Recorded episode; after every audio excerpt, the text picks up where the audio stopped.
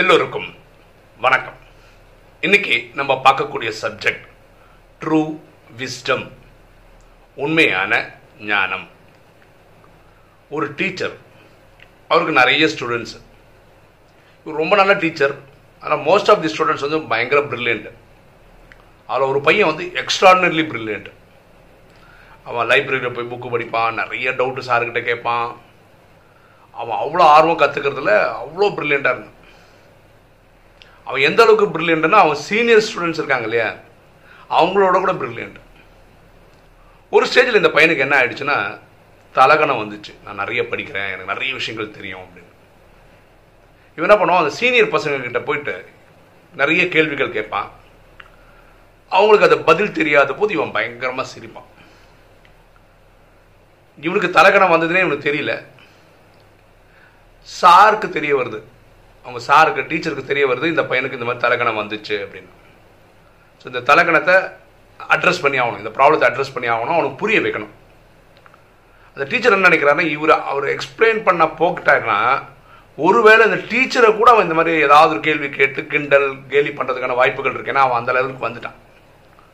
So இவனுக்கு வந்து ஒரு எக்ஸ்பிரிமெண்ட் கொடுத்து ஒரு சம்பவத்தை கொடுத்து அதன் வழியாக அவனுக்கு ஒரு பாடம் கற்றுக் கொடுக்கணும்னு அவங்க சார் முடிவு பண்ணுறாரு ஒரு நாள் அந்த பையனை வர சொல்கிறாரு தம்பி என்னோடய நண்பர் ஒருத்தர் காலமாயிட்டார். பக்கத்தூருக்காரரு காலமாயிட்டார். அவர் வந்து ஒரு பட்டிமன்ற பேச்சாளர். இருநூறுக்கு மேலே புக் எழுதியிருக்கிறாரு. அவருக்கு வந்து கவர்மெண்ட் நிறைய அவார்டு கொடுத்துருக்காங்க.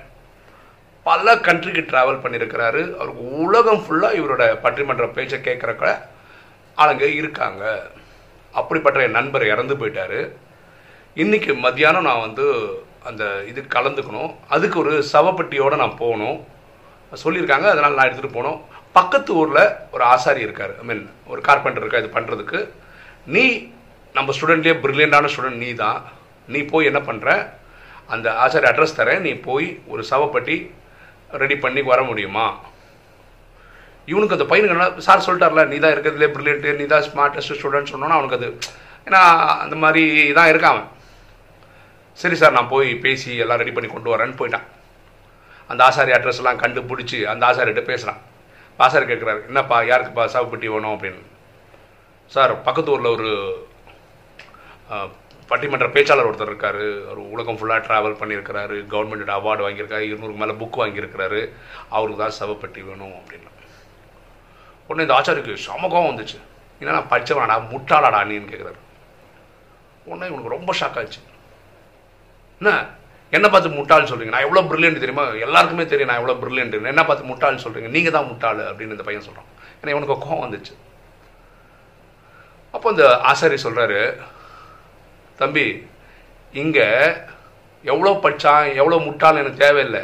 எனக்கு இங்க வந்து சேர்றவன்லாம் பிணந்தான் அந்த பிணத்தோட டைமென்ஷன் சொல்லு.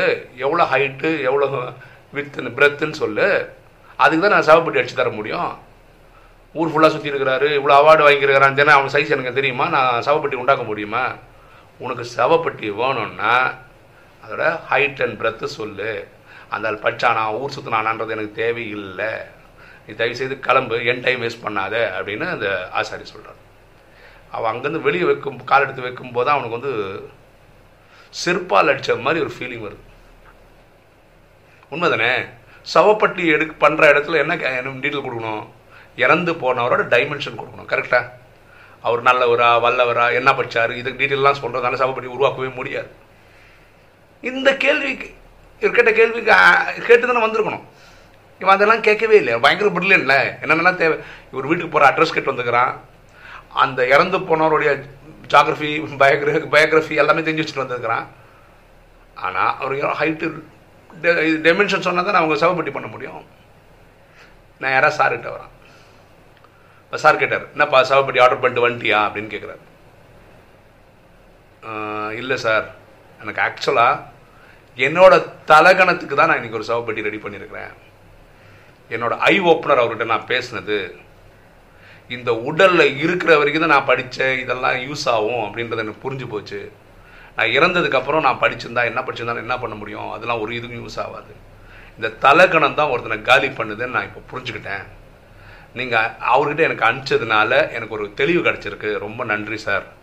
நான் திரும்ப போகிறேன் நீங்கள் அவருடைய லென்த்து பிரெத் எல்லாம் என்ன சொன்னீங்கன்னா கரெக்டாக இருக்கும். நான் அளவு கொடுக்கறதுக்கு நான் போய் சவப்பட்டி கொண்டு வரேன். அப்படின்னு.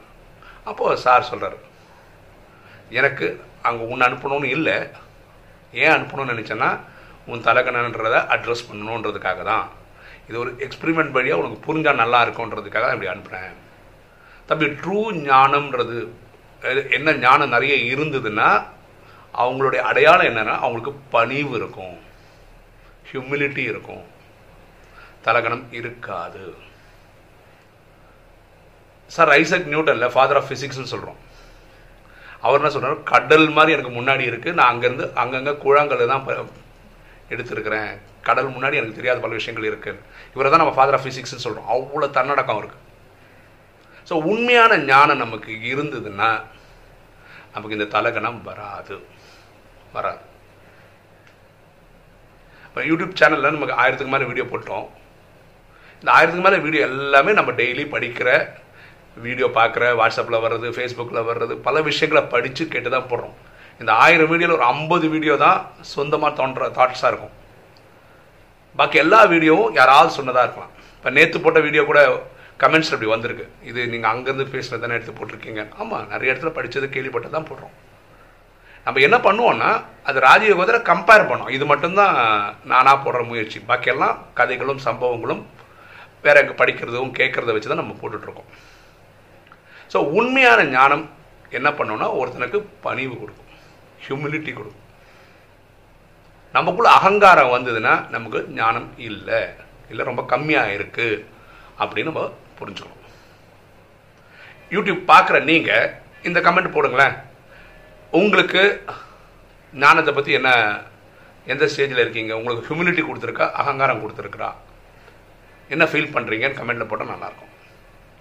ஓகே இன்னைக்கு வீடியோ உங்களுக்கு பிடிச்சிருக்கும்னு நினைக்கிறேன். பிடிச்சா லைக் பண்ணுங்கள் சப்ஸ்கிரைப் பண்ணுங்கள் ஃப்ரெண்ட்ஸுக்கு சொல்லுங்கள் ஷேர் பண்ணுங்கள் கமெண்ட்ஸ் போடுங்க. தேங்க்யூ